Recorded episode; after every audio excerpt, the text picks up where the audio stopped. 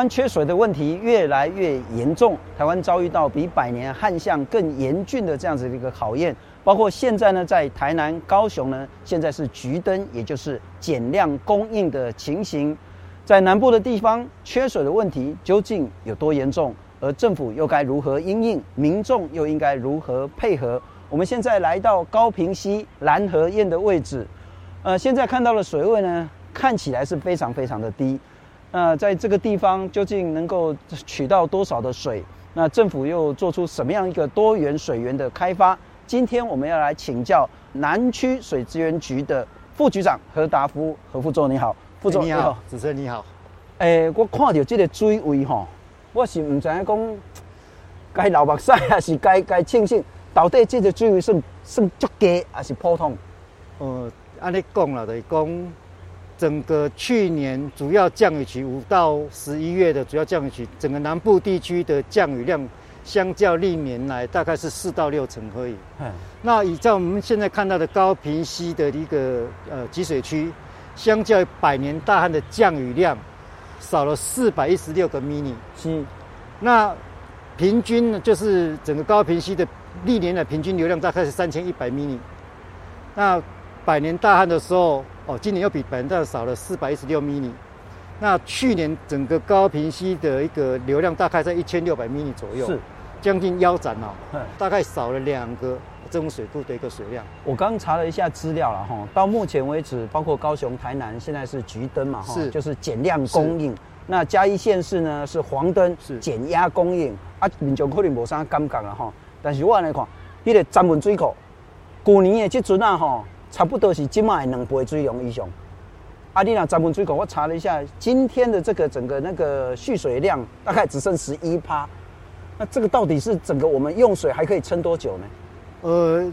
如果要讲到正文水库的话，应该把乌山头水库合并起来看，因为正文水库跟乌山头水库两个水库是合并在串联使用的。但乌山头好像还好，对不？呃，乌山头水库的水主要都是由正文水库放水到乌山头水库做蓄存，是再由乌山头水库放到校给各标的用水，比如说农业灌溉，啊，产业、民生等等的用水需求，再放下去。所以我们一般在看曾文水库，不会只单看它。会把增文乌山头水库两个水库合并起来，看它的蓄水量是。那在中今天中午十二点的时候，它合并蓄水量大概是一亿零六百万吨。去年的这个时候好像是两亿多。对，但是相较于百年大旱的时候，增文水库跟乌山头水库合合并的呃蓄水量大概还多了一千两百万吨。所以我们现在是比前年更加严峻的考验。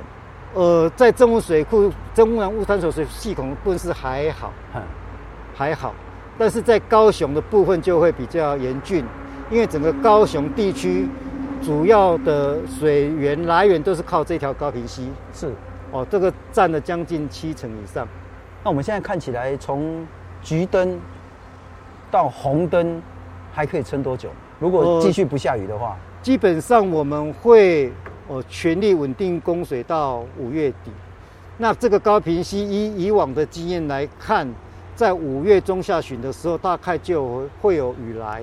那因为这一条河川的特性就是，你一降雨，因为它积水面积有够大，大概两千四百平以上的平方公里，两千四百四十二平方公里。嗯。所以它积水面积那么大，只要降雨的话，那慢慢的流到这边的话，一场比较大的雨，整个河川的流量就可以改变。不过现在好像似乎在产业的部分也很担心，那民生的部分也很担心。那整个水源的分配，现在南部水水资源局是用什么样的一个方式在分配？呃，基本上我们还是去供给各标的的用水啦。就是目前你看，它今天的那个河川流量大概四点七个 cm，也就是说每秒有四点七立方公尺的水流过去。在百年大旱的时候，呃，大概是四点零二，所以目前的河川流量比百百年大还高一点点。嗯哼，那。在这么低的流量状况下，我们还维持整个大高雄地区每天要一百四十五万吨的用水量。是，那它的水来源就是除了这个川流水，那我们还有新增上面很多湖流水，湖流水，还有一些水井，是，还有一个三个小水库，包括凤山、澄清湖，还有阿公店水库，嗯、这些可以哦或多或少的补充一些用水。是，大概这些水源之来供应。目前能够满足整个呃各个标的的一个用水。虽然就降雨的部分呢，哈，现在已经好几百天没有下下大雨在这边，六百多天，六百多天。那接下来所以等梅雨或是等台风，这个问题就可以解决啊。万一等不到，我们可以怎么办？目前就是为了因应这波看一下，我们在二零二三有做一些早醒的工作，是，就是在我们高平溪的左右岸，就是在对岸的部分是，呃，靠近屏东侧那个部分有十四口井，嗯，然后过来的话，在我们这个右岸高雄侧这边也有十四口井，那在离港乡那边的一个老龙溪跟呃旗山溪河流口那边有十四口井，是这些水井。哦，如果都能够顺利的完成，大概可以来补充哦，我们目前河川流量降低的不足量。是。那我们也从屏东的产业园区那边做了一条七点六公里的一个管线，那边有十一口的水井，目前是没有在用的。是。所以说，我们把那边的水哦，透过七点六公里的送到我们高平堰的这个地方，让它进到这个沁水口，嗯哼，来供给整个我们呃。高雄地区的民生用水是，那很多农民他们每次都要抱怨，啊，你若欠水，你先停，拢是先停迄个农业，譬如讲台南，哎，切啊一一起都爱先休耕，这部分民众会想说，为什么总是都要牺牲农业了哈？事实上，一起做我们只听到台南地区有停工嘛，高雄地区也没停工嘛，那主要的一个差别，因为整个增文水库的蓄水量。它已经不足以供应我一起做了，是在不足以供应状况下，我又硬要把它灌下去的时候，第一个没有办法完成公灌，灌到一半的稻子要平割，是一种浪费。嗯、那我灌下去水又是一种浪费，是。所以基本上我们看到这样的状况下，我们就会考虑说，那我们是不是这个部分已经没有办法满足公灌状况下，我们就先把它停止，哦，不要那个农业的部分产生紧张，那一般民生又。就是一直一起来紧张，嗯、我觉得这样子就会不好。了解，就产生一种浪费。停灌的部分是现在台南呐，哈，高雄这部分比较因为影响。台南部分是属于水库型，是。你有多少水库，我们知道；水库里有多少水，我们知道。然后可以供多少水，这个是可以预测的。嗯哼。那像高雄地区是以川流水为主，是。基本上有水。就可以灌溉，只是说水量比较少的时候，我就用大区轮作的方式去做灌溉，来降低它的一个供灌需求，那个供灌水量的需求。民生的部分接下来会受到什么冲击，又该怎么应应？我先说明一下，就黄灯在减压的部分哦，我们减压的时候是哦，原来的原来的规定是从晚上十一点到隔天早上五点嘛，是。那今年我们大概就是延长，就是从晚上的十点到隔天早上的六点。嗯，那这一段期间呢，大家基本上都在休息。那我们像家家户应该都有水塔，所以基本上在这个时候影响应该不大。影响是不大的，哦，影响是不大的。过来的话就是一个减量供水，就是城镇的减量供水。那这个部分主要是针对于我的产业的部分，每月的用水量超过一千度的部分要去做一个减量。嗯哼。要求它要节水十 percent，这是一个强制性的。是，那如果我们是，呃，应该水公司按每个礼拜都会去做抄表的动作。嗯哼。发现你达不到这个减量的要求的时候，他就会去做一个劝导。如果劝导还不听的时候，就跟市政府人会同去做一个签封，把你的那个进水量强制降下来。安安行厘清了哈，就是减量。的部分是不影响民生的，不影响。刚才关关内的有产业的部分，主要是产业的部分。它超过一千度的大水用，比如说三温暖或者游泳池这个部分，它的用水量比较大的部分，它除了减量十 percent 之后，慢慢要求它至少减量到二十 percent。我这两天才知道，我本来以为说哦，进富真的有魄力有 guts 了哈。如果你要求它减量十趴以上，它做不到，直接把你签封。签封的意思是讲，只是把你那个管径缩小一点点，不是讲 一滴水都不爱给你哦。不，不是啦，就是讲我要求你是要求你爱先十趴嘛。先十趴，所以我就带你调十趴落来。哼，你若升无十趴，我就直接给你升十趴落。对对对对对对。所以迄个管给你缩较小而已。不是，也有一个阀门可以控制。嘿，阀门在转较细时，像咱水道头转较细时，啊，带你固定当家。哦，哎，了解了解。不是说就是真的把你断掉，那这个产业没办法生存啊。啊，伊若个继续无升十趴，你就一直加。因为这个东西一千分的时候，你的那个阀的那个开开启度就固定在这个地方。是，会再更严格吗？二十趴、三十趴上去。而目前的部分是要求产业十趴，那在那个科学园区的部分是我们是会要求它以整个园区的那个用水量来看，整体要省十趴。嗯。那目前看来，就是我目前所得到资讯是这个部分。是有都有符合，尤其是科学园区，他们的节水是蛮标准的。那耗水费的部分，似乎大家之前吵了很久，但是好像比较快的就已经实施了。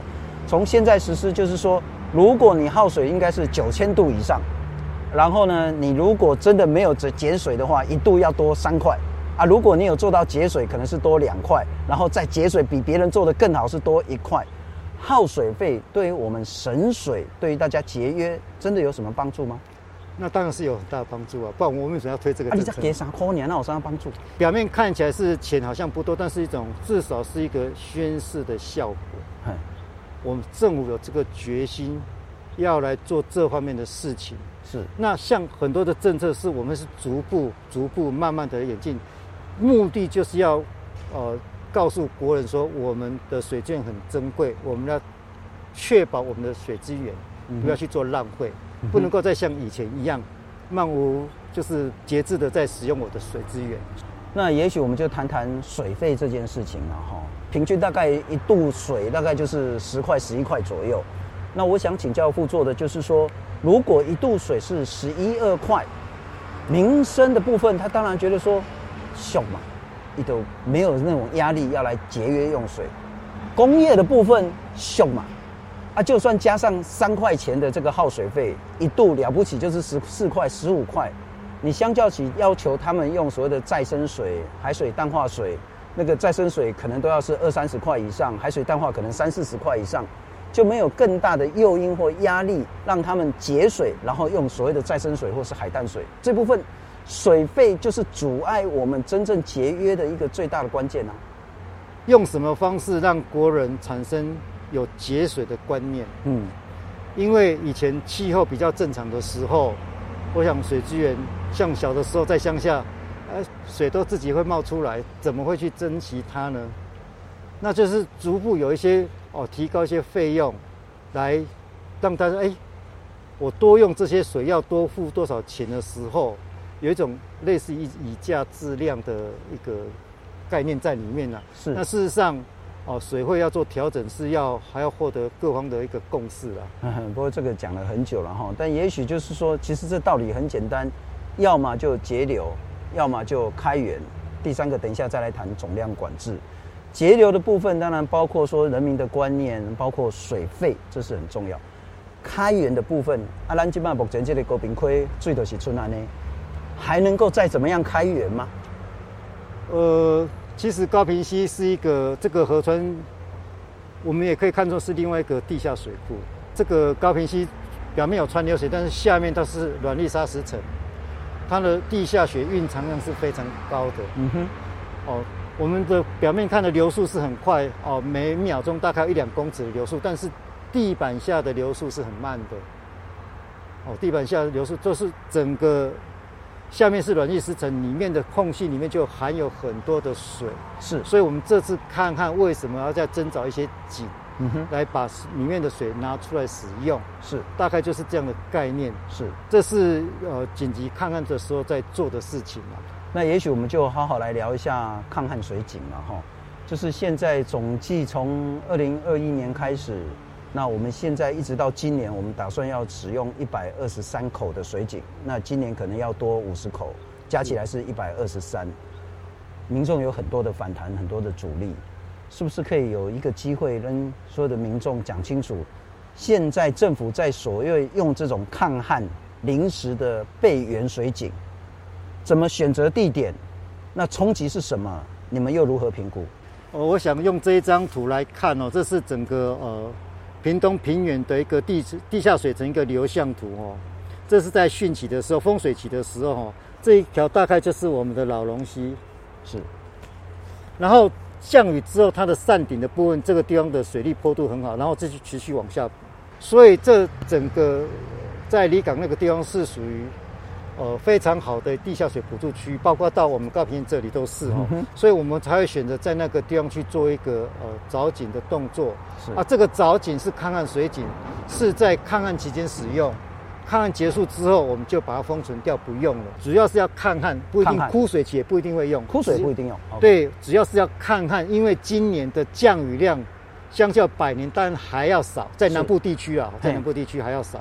这是整个水资源局政府部门在思考水的整个管理，但是民众的角度，伊就就简单的啦，伊就讲你个插这井，插落插遐深，啊，伊本来的在抽地下水，他可能就抽不到了。伊就惊讲你个插这井，啊，本来这土卡拢平平，啊，可以拢帮落去地层下陷，这个疑虑政府又如何回应呢？那基本上，我想这个地区我们有长期的一个观测资料，才监测它的地下水的变化。那我就用这张图板来跟各位啊说明一下哦。嗯红色区域是整个我们高屏地区容易地层下陷的区域。是，那我们目前就是，这是我们高屏新南会在这个地方，我们所在的目前所在的地方。嗯哼，那我们在离港的一个藻井这个区是在这个地方，是，这个不是在我们地层下陷的一个区域。嗯哼，再加上当地也长期有在出地下水，基本上也还没有听说有地层下陷的疑虑。啊，你抽的搞不好量很大呢。我想这些量在整体的蕴藏量来讲是很很小的量啊。嗯哼，会不会地层下陷，主要是看地质条件，不是看你的抽水量。是，你的地质条件如果是软粒砂石层的话，因为这里的地下水很丰厚，它的一个进去补充的速度非常快。嗯哼，假设说，呃，我们基本上我们在做一个呃量体的调查的时候，我们有一个很重要一个系数就是透水系数，是，也就是说我水在这个呃土壤里面跑的速度是怎样子。像这样的软粒砂石层，它的透水系数大概在每秒十的负二到负三公分嗯哼，的一个速度。是，那如果是粘土层的时候，大概会到每秒的负十五到负六，是，啊，这样一相差将近千倍的一个集聚啊。嗯哼，所以说基本上会在这里凿井是有它的一个呃考量存在。但民众就担心啊，你抽了我就没得抽了。依照我们那在那里有一个呃长期的一个观测的话，如果风水年就是水比较多的时候，它的地下水就在地板下啊几公就一公尺多就有了。那今年的部分哦，我们那个那个水井大概它已经降到差不多地板下差不多七公尺多，七点四公尺左右。但目前哦，他们可能就是哦，一般民用水井大概十公尺的时候，它也就是它马达所在的地方，基本到已经到了哦水位的那个比较低的地方的时候，它的取水就会比较有一些困难。是，那我们今天抽的是一百二十公尺的部分，是第一个，我们的所抽的部分是比较深层，它补助来源是比较多的。基本上我们短期去取用它，啊，跟他们地表这些的取水是不会影响的。嗯哼。可是就概念来讲，不管是浮流水或是地下水，它是一层一层。那地下水也是浮流水会流下去去做补充。换句话说，你如果很深的地方抽取出来，它自然在比较浅的这些水位呢，它就会下降去补充比较深的水位。所以在学理上还是会彼此影响啊。呃，要看这样子看，就是你的地下水有没有分层啊？嗯哼，第一个，第二个，你的呃地下水深的时候，它的补助的来源就多了。是。那你浅层的或，比如说我们就这样子，如果你比较浅的时候，你补助大概就这种；你比较深的时候，你补助上下左右都可以来啊。嗯，所以说你补助的来源多的话，对这个上面这个地方的影响就会比较小。是，因为我们会有这些的井的数量是有一些水体的问题，就是就是水量的问题啦。我们要补足我当我四月底我整体的河川流量不足的时候，嗯哼的一个水量。所以我们去找找这几口井，这是有去做计算过的，没有跟事先告知，然后去做这件事情，这种疏忽，我们是感到很抱歉的哈，就是对民当地民众造也造成当地民众的一些困扰，感到很抱歉。嗯哼，啊，未来我们持续就是再来做一个跟他们做一些一些沟通。但我们刚谈到说第三部分呢，就是很重要的是总量管制。水利署自己也有评估，到民国一百二十五年，也就是在十多年之后，整个南区的用水，特别是工业用水呢，是持续增长的。譬如说台南可能还要再多个二三十趴出来，包括南科、高雄这部分也是持续在增长。我想说的是说，难道我们不能有一个总量管制的概念？